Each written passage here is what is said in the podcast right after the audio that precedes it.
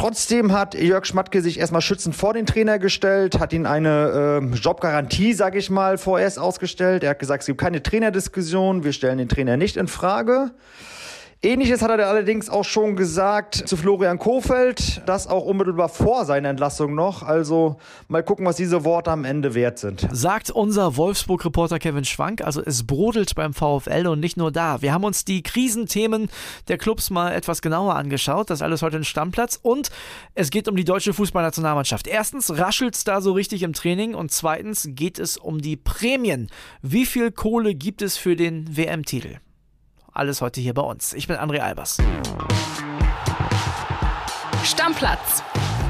Dein täglicher Fußballstart in den Tag. Schön, dass ihr mit dabei seid an diesem Mittwoch. Es brodelt nicht nur hier bei uns im Podcaststudio, sondern in der ganzen Bundesliga. Kili, darüber reden wir heute. Naja, bei Union brodelt's nicht, außer an der Tabellenspitze. Da freust du dich wieder, ne? Da Hallo. freust du dich. Hast du dich gefreut, was Michael Ballack gesagt hat? Union kann Meister werden? Ja, sagt er heute in Sportbild, also Genau. gerne mal die Sportbild kaufen. Gibt's ein interessantes Interview mit Michael Ballack da drin. Ja, freue ich mich. Ja. Wenn so eine Größe des deutschen Fußballs sowas sagt und es meinem Verein zutraut, ist es ein nettes Kompliment. Für alle Fans auch. Ich dachte auch immer, der hat Ahnung. Aber naja, lassen wir das Mann. Thema. Wir, wir machen direkt weiter mit dem Brodel-Check. Den gibt es nämlich heute im Bild. Und äh, ich würde sagen, da stehen wir im Nix nach. Da äh, machen wir auf jeden Fall sofort mit. Und es brodelt natürlich beim FC Bayern, Kili. Denn die Bosse, die wollen das Nagelsmann-Thema unbedingt dicht machen. Ja, was ja auch verständlich ist, ne? Ja. Du hast jetzt eine Phase in der Länderspielpause, wo du Unruhe eigentlich nicht gebrauchen kannst, weil keiner ist so richtig greifbar, keiner ist so richtig da, also versuchen sie es bestmöglich abzumoderieren. Es soll ja Sonntag schon ein Gespräch gegeben haben zwischen Nagelsmann, Kahn, Salihamidzic, also wie sie das Ganze so ein bisschen angehen. Gestern haben ein paar Jungs dort trainiert, Nagelsmann war nicht da, jetzt haben sich schon wieder alle gefragt, wo er ist er. Dass der vielleicht auch mal aus dem Homeoffice arbeitet oder den ganzen Tag in seinem Trainerbüro sitzt, kann ja auch gut möglich sein. Ja, und für Nagelsmann ist das super ärgerlich, weil er hat diese Krise genau jetzt. Ich habe ja schon gesagt, ich bin sicher, dass das nicht lange andauern wird. Aber es ist halt der ungünstigste Zeitpunkt. Normalerweise hast du alle zwei Tage ein Spiel und kannst es sofort wieder gut machen. Und jetzt momentan musst du halt zwei Wochen sitzen und warten, während die Nationalmannschaftsjungs bei Hansi Flick, dem Ex-Trainer, sitzen. Das ist natürlich kacke. Genau, das ist kacke, zumal du ja dann äh, in zwei Wochen oder in anderthalb Wochen besser gesagt, wenn sie an dem Freitag schon gegen Leverkusen spielen, ja dann alle drauf gucken. Und apropos Nationalmannschaft, die Jungs sind da, hast du mitbekommen? Müller gegen Musiala im Training? Hat richtig geraschelt, ne? Was war da denn los? Ja, also war jetzt, glaube ich, unfreiwillig oder ohne Absicht. Also ich will Thomas Müller da nichts unterstellen, aber die sind da im Training zusammengerasselt und Musiala hat da eine kleine Wunde davon getragen, genauer gesagt eine Risswunde. Die Ärzte unter euch wissen sicherlich, was damit genau gemeint ist. Er musste die Einheit abbrechen, hat danach aber auch schon schnell signalisiert, nee, nee, alles ist gut.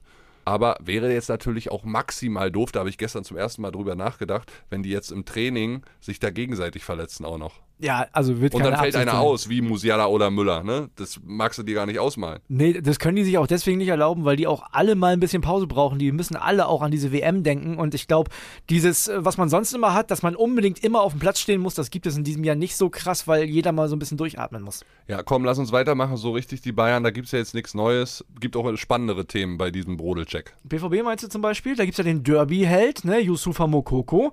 Und der zögert immer noch so ein bisschen mit seiner Vertragsverlängerung. Wir haben nachgefragt bei Kohlsi, der ist ja momentan podcastmäßig on fire, immer mal wieder am Start. Und äh, ja, Sebastian Kurzberger hat eine Sprachnachricht geschickt. Wir hören rein. WhatsApp ab. Yusufa Mukoko und der BVB eigentlich bisher eine totale Erfolgsgeschichte.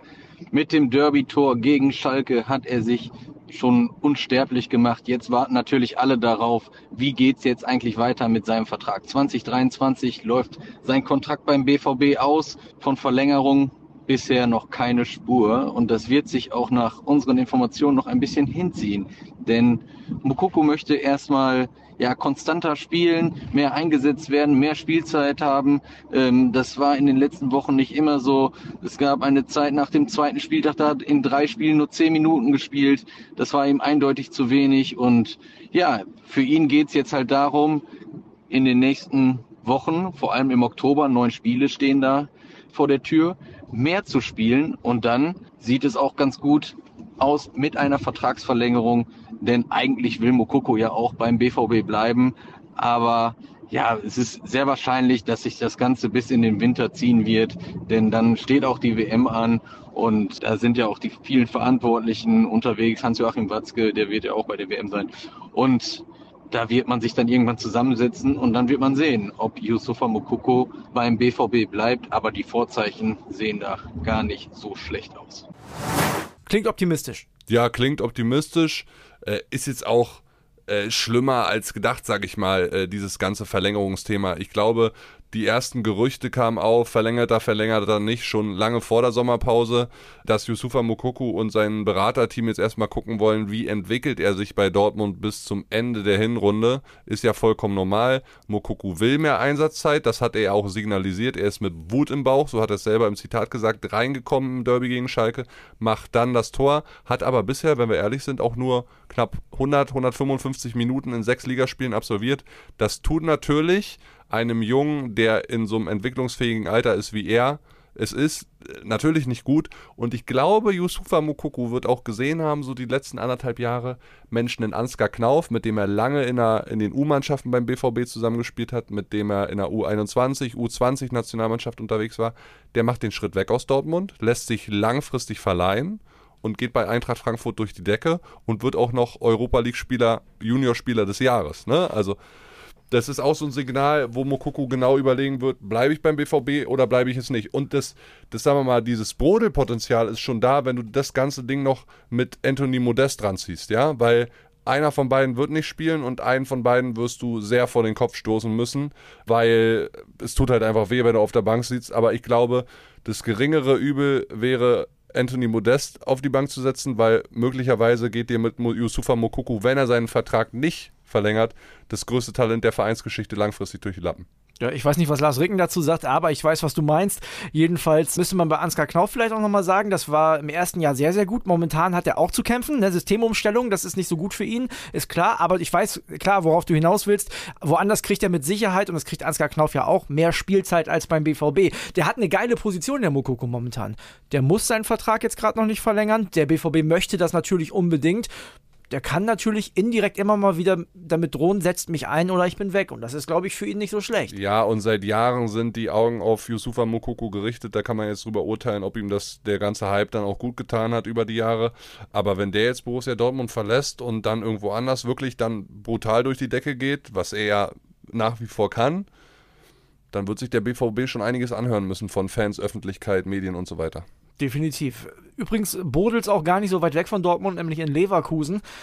Da sieht es aber so aus, dass es sportlich gar nicht läuft. Äh, Seoane steht öffentlich in der Kritik im Verein, so hat man den Eindruck, noch nicht so super krass. Nee, also er sitzt gegen Bayern, das Spiel haben wir ja angesprochen, mit Sicherheit auf der Bank. Goswin Caro hat gesagt, dass sie mit der Situation natürlich nicht zufrieden sind, aber wo ich jetzt natürlich hellhörig werde, ist, dass Simon Rolfes sich seit geraumer Zeit schon nach Trainern umguckt. Was ja auch völlig normal ist in so einer Situation. Absolut. Glaubst du, der war bei Florian Kofeld schon zu Hause? Kann sein. Ich habe mal so ein bisschen die Trainer durchgeguckt, die momentan frei sind und die auch für Bayern 04 Leverkusen in Frage kommen könnten. Also das Regal Tuchel, Sinne, den sie dann, Pochettino ja. wird's nicht. Nee. Aber dann hast du da so Leute wie Yogi Löw, Floko, den hast du angesprochen, Sebastian Hoeneß, Adi Hütter, Bruno Labbadia, Domenico Tedesco, also in dem Regal kannst du dich auf jeden Fall bedienen. Frage ist natürlich, sind die besser als Seoane? Das ist halt immer das Ding. Aber gut, da muss man ganz ehrlich dazu sagen, mit Seoane holen sie keine Punkte momentan. Äh, ja, so ist es. Und äh, wie gesagt, äh, ich sag's immer wieder, Fußball ist ein tagesabhängiges Geschäft. Also irgendwann musst du den Wechsel machen, wenn es nicht funktioniert. Und ob dann jemand besser ist oder schlechter, das zeigen am Ende nur die Ergebnisse. Das Trainerkarussell, das du gerade angesprochen hast, beziehungsweise die Namen, die du in den Raum geworfen hast, sind wahrscheinlich alle ein bisschen noch zu hoch für Schalke 04. Denn äh, da gibt es momentan auch Ärger mit dem Trainer und mit Rodrigo Salazar. Der spielt nicht so richtig oft. Die Fans verstehen das gar nicht. Ich habe das letztes Mal auf Twitter nachgeguckt. Die sind alle richtig sauer, weil die sagen, ey, wenn der auf dem Platz steht, bringt er gute Leistung. Warum bringt der Kramer den nicht? Jetzt gab es wohl einen Vorfall in der Trainerkabine. Ja, also die hatten ein Gespräch schon vorm Derby Und Kramer hat ihm, glaube ich, versucht zu erklären, warum er nicht so richtig spielt. Salazar hat es überhaupt nicht verstanden und hat dann die Kabine wutentbrannt verlassen, wo ich ihn definitiv verstehen kann. Also Rodrigo Salazar ist der einzige gefühlt im Schalke-Kader. Ich will jetzt keinen Spieler irgendwie verunglimpfen. Ist gefühlt der einzige Schalke-Spieler im Kader, der für Kreativmomente in der Offensive sorgen kann, der sich reinhaut, der ein gutes Temperament hat. Und Kramer muss verdammt aufpassen, dass er die Kabine nicht verliert, weil ich habe das erlebt auf Schalke mehrfach, wenn du die Kabine verlierst und die Spieler sich gegen den Trainer wenden. Erinner dich mal an Christian Groß. Ja. Also das kann dann schon äh, richtig blöd werden. Und auch der Kral spielt nicht, verstehe ich auch nicht. Der war bei Leipzig und Hertha im Gespräch. Schalke hat ihn letztendlich bekommen. Kramer spricht so ein bisschen davon, ja, das ist äh, Leistungsmentalität. Ganz ehrlich, Alter, da muss Salazar aber zehnmal spielen das Ding, was ich bei Kramer so ein bisschen sehe, ist, ich weiß nicht, ob du die Klasse halten kannst, wenn du nur versuchst, das Spiel des Gegners zu zerstören. Und das ist das, was Schalke momentan so ein bisschen vorhat. Also, die sind ja total defensiv eingestellt. Die haben, die schießen nicht nur keine Tore, die haben auch quasi keine Torchancen weiß ja, nicht, ob das gut gehen kann. Kampf und Maloche reicht am Ende nicht einfach nur aus. Das nee. sind die Basics, ja, aber du musst spielerisch natürlich auch ein paar Akzente setzen. Und du tust ja gut daran, wenn du Kampf und Maloche und Mentalität zeigst, was sie bisher wirklich gemacht haben, im Gegensatz zum Beispiel zu, von einem VfL Wolfsburg, worüber wir ja gleich noch sprechen werden, dann musst du aber auch jetzt in den nächsten Wochen es hinkriegen, spielerisch und dann auch dein Offensivpotenzial zu entwickeln. Und das kannst du nur mit einem Salazar ist ein Hosenscheißer Fußball, was die spielen momentan. Und ich verstehe auch nicht, weißt du, die standen in der zweiten Liga ja spielerisch Werder eigentlich in nichts nach und Werder macht es denen ja so ein bisschen vor momentan, wie man als Aufsteiger auftreten kann. Also die sind jetzt auch nicht Erster, aber die spielen auf jeden Fall einen Ball, wo du den zutraust, dass sie die Klasse halten. Defensiv, äh, Fußball ist ja alles gut und schön, Mut, Mentalität, das mögen die Schalker. Aber die wollen auch ein paar schöne Tore sehen. Und Salazar, ich erinnere mich an die ein oder andere schöne Hütte der kann das auf jeden Fall liefern. Ich glaube, bei den Schalkern von all denen, über die wir heute sprechen, brodelt es am meisten, weil ich glaube, für den Kramer wird es wirklich langsam richtig eng. Ja, und also ich meine, dass Salazar überhaupt nicht zufrieden ist, kann man verstehen. Ich meine, der Junge will zur WM fahren, dann gab es auch noch ein bisschen Krach mit seiner alten Berateragentur. Jetzt lässt er sich meiner Meinung nach nochmal ein Stückchen besser beraten, ist jetzt zu IMC Stella, ist momentan die größte Berateragentur der Welt beraten. Da sind ein paar gute Leute am Start und die werden den Jungen schon so eingenordet kriegen, dass er sich fokussiert auf sein Spiel und dann auch demnächst ganz schnell wieder bei Kramer an der Startelf spielt. Oder bei einem anderen Trainer. Nächstes Trainerthema übrigens. VfL Wolfsburg, Nico Kovac, auch da ist Krisenstimmung angesagt. Vorletzter der VfL Wolfsburg momentan. Äh, der Kollege Kevin Schwank verrät da mal, wie da die Stimmung so ist. Grüße! Ja, es brodelt mal wieder beim VfL Wolfsburg. Nico Kovac hat nach der grottenschlechten Leistung gegen Union Berlin seine Spieler angezählt und ja, hat ihnen mangelnde Einstellung, mangelnde Mentalität vorgeworfen. Sicherlich auch zu Recht. Das kam allerdings nicht bei jedem Spieler gut an. Also da brodelt es ein bisschen zwischen Trainer und Team. Trotzdem hat Jörg Schmatke sich erstmal schützend vor den Trainer gestellt, hat ihn eine äh, Jobgarantie, sage ich mal, vorerst ausgestellt. Er hat gesagt, es gibt keine Trainerdiskussion, wir stellen den Trainer nicht in Frage. Ähnliches hat er allerdings auch schon gesagt zu Florian Kofeld, das auch unmittelbar vor seiner Entlassung noch. Also mal gucken, was diese Worte am Ende wert sind. Aber Stand jetzt ist Nico Kovac noch fest im Sattel. Allerdings sollten gegen Stuttgart und gegen Augsburg endlich Siege her. Ja, also bei den Gegnern, die da jetzt kommen, müssen da auch Siege her. Also langsam muss Wolfsburg echt mal gewinnen. Den Kader dazu haben sie auf jeden Fall. Ja, sie haben den Kader aber zum Beispiel anders als Schalke äh, oder auch andere Vereine, die dort unten drin stecken, kriegen sie es halt, wie Kovac angesprochen hat, nicht hin, diese Basics, Mentalität, Mut, Einsatzbereitschaft, Wille, Kampf auf den Platz zu bringen. Weißt du, ich habe es ja nach dem letzten Spiel schon gesagt, für mich sind die das Anti-Union. Die haben viele gute Einzelspieler, aber keine Mannschaft auf dem Platz. Ja, und das war die letzten paar Monate, Jahre beim VfL immer mal wieder so, ne? Absolut. Und da sind auch viele Trainer dran gescheitert. Du hast ja auch gerade schon einen Namen gesagt, Kofeld, Van Bommel hat es auch nicht so richtig hingekriegt. Oder auch immer nur über einen kurzen Zeitraum und dann nicht. Und dabei sind es ja gefühlt Kofeld, Van Bommel, Labadia, Kovac, Labadia alles so Mentalitätstrainer, ja. die, die das schaffen, der Mannschaft das zu vermitteln. Ich weiß nicht, ob es dann eher an Nico Kovac liegt oder vielmehr an einer Mannschaft, die zusammengewürfelt ist durch Einzelakteure, die zwar alle gut kicken können, aber nicht als Team fungieren können. Klar, das muss ein Trainer irgendwie formen, aber das kann er auch nur bis zu einem gewissen Punkt erreichen. Und wenn die Spieler nicht mitmachen, ja, dann schickst in die Wüste. Du hast natürlich da auch jetzt dieses Führungsproblem momentan in Anführungszeichen. Schmatke bald weg, der Schäfer soll übernehmen, dann ist nicht ganz klar, wer folgt da und wer ist überhaupt irgendwie irgendwo zuständig. Das, das ist natürlich auch schlecht für so einen Verein. Ja, Ja, klar, aber ich sehe auch, das, ich habe das Spiel live gesehen an der alten Försterei. Ich sag dir, wie schnell die sich fallen lassen haben. Jedes Wehwehchen und so. Also die müssen sich auch mal ein bisschen ne, mal reinhauen, Gas geben. Also ihr merkt schon, es brodelt in der Bundesliga. Es gibt noch ein, zwei Vereine, wo es auch brodelt. Könnt ihr heute mal nachgucken in der Bild. Da gibt es heute den großen Brodelcheck. Stuttgart, Frankfurt, da ist auch noch ein bisschen was los. Also da lohnt sich reinschauen auf jeden Fall. Und ich würde sagen, wir schauen jetzt mal auf die deutsche Fußballnationalmannschaft. Haben wir ja schon ein bisschen gemacht. Genau, Ne? ne, Musiala Müller haben wir angesprochen. Es geht aber natürlich auch um Kohle, nämlich um die WM-Prämie. Ja, die werden ja meist, ist ja nicht wie früher. Ich glaube, in den 70er, 80ern wurde die Prämie noch während der Turniere verhandelt. 74 bei der Weltmeisterschaft zum Beispiel, während des Turniers. Wahnsinn. Genau, jetzt setzt man sich lange davor zusammen. Man hört so aus der Nationalmannschaft, dass es wahrscheinlich so in der Höhe wieder Richtung EM-Prämie geht. Also die EM-Prämie, wenn sie gewonnen hätten, wäre bei 400.000 Euro gewesen. Jetzt soll es in eine ähnliche Region gehen. Vielleicht ist es ein bisschen höher, vielleicht ein bisschen weniger. Wenn wir das mal ins Verhältnis setzen, bei der WM 2014, da hat Deutschland ja eine WM-Prämie bekommen, weil sie es den gewonnen haben. Da gab es für jeden Spieler 300.000 Euro. Ja, lässt sich aber auch ganz einfach erklären. Ich meine, die Gelder, die die FIFA am Ende ausschüttet, durch äh, eingenommen durch die ganzen Fernseherlöse, Marketingerlöse und so weiter und so fort, sind mittlerweile angestiegen auf 42 Millionen Dollar. Und selbst wenn jetzt jeder Spieler, ich glaube, das sind dann 23 Stück, 400.000 Euro kriegen, bleibt immer noch großer Gewinn übrig für die Nationalmannschaft, für den DFB und so weiter da haben wir natürlich auch immer mal wieder das Thema, ne, wo dann auch der Bundeskanzler kam und gesagt hat, Mensch, Männer und Frauen, die müssen doch die gleiche Prämie bekommen. Da bedenken viele Leute eine Sache immer nicht, nämlich das, was eingespielt wird durch diese Titel. Genau, bei der EM der Frauen wären es jetzt 2,4 Millionen äh, gewesen, die der DFB, die die Nationalmannschaft bekommen hätte von der UEFA äh, für den Sieg. Und wenn du da jetzt 400.000 Euro an jede Spielerin ausschütten wollen würdest, was ja total ehrenwert ist, und ich bin auch ein Fan davon zu sagen, in einer Leistungsgesellschaft, wo beide eigentlich die gleiche Leistung bringen, nämlich sie gewinnen einen internationalen Titel, sollen auch beide Mannschaften, Männer und Frauen, das gleiche bekommen. Aber der Frauenfußball ist halt von den wirtschaftlichen Möglichkeiten noch lange nicht so weit wie der Männerfußball. Können wir vielleicht sagen, die Frauen hätten, die haben es ja auch nicht gewonnen, aber die hätten für einen EM-Sieg 60.000 Euro pro Spielerin bekommen.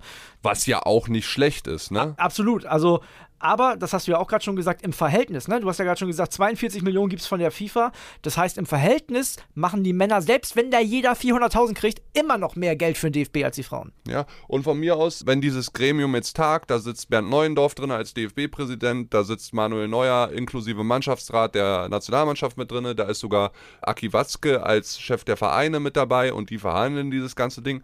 Und wenn am Ende alle sagen und auf einen Nenner kommen, ey, wir wollen nur 300.000 Euro für einen WM-Sieg. Eigentlich wären es 400.000 und die anderen 100.000, die spendet jeder Spieler in einen Topf für die Frauen.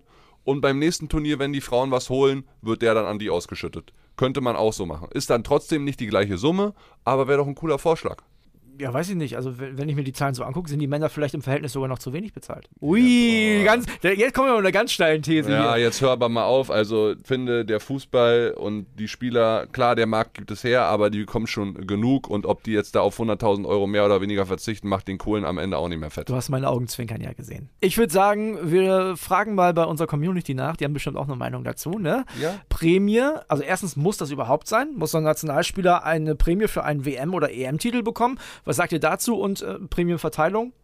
gerecht oder nicht gerecht? Ist das okay, wenn die Männer mehr einspielen, dass sie auch mehr Kohle kriegen? Oder äh, seht ihr das wie Bundeskanzler Scholz? Also bin ich sehr gespannt auf eure Einsendungen. Du darfst nicht vergessen, André, andere Mannschaftssportarten, die kriegen gar nichts von ihrem Verband dafür, dass sie fünf Monate oder vier Monate im Sommer für die Nationalmannschaft spielen. Ja, aber die kriegen auch nicht 42 Millionen von der FIFA. Ja, das stimmt natürlich, ne? Mhm. Okay, ich würde sagen, wir machen heute den Deckel drauf und äh, freuen uns auf morgen, oder? Ja, auf jeden Fall. Da gucken wir dann mal auf den Kader ein bisschen mehr. Es geht ja jetzt Richtung erstes Spiel gegen die Ungarn. Das sollten wir auf jeden Fall mal machen. Und wir haben ein paar interessante Zahlen morgen. Äh, Marktwertänderungen gibt es. Genau, die werden nämlich aktualisiert von den Kollegen von Transfermarkt. Da gucken wir ganz genau drauf. Genau, wer hat gewonnen, wer hat verloren. Alles morgen. Bis dann. Ciao, ciao. Ciao, ciao. Stammplatz. Dein täglicher Fußballstart in den Tag.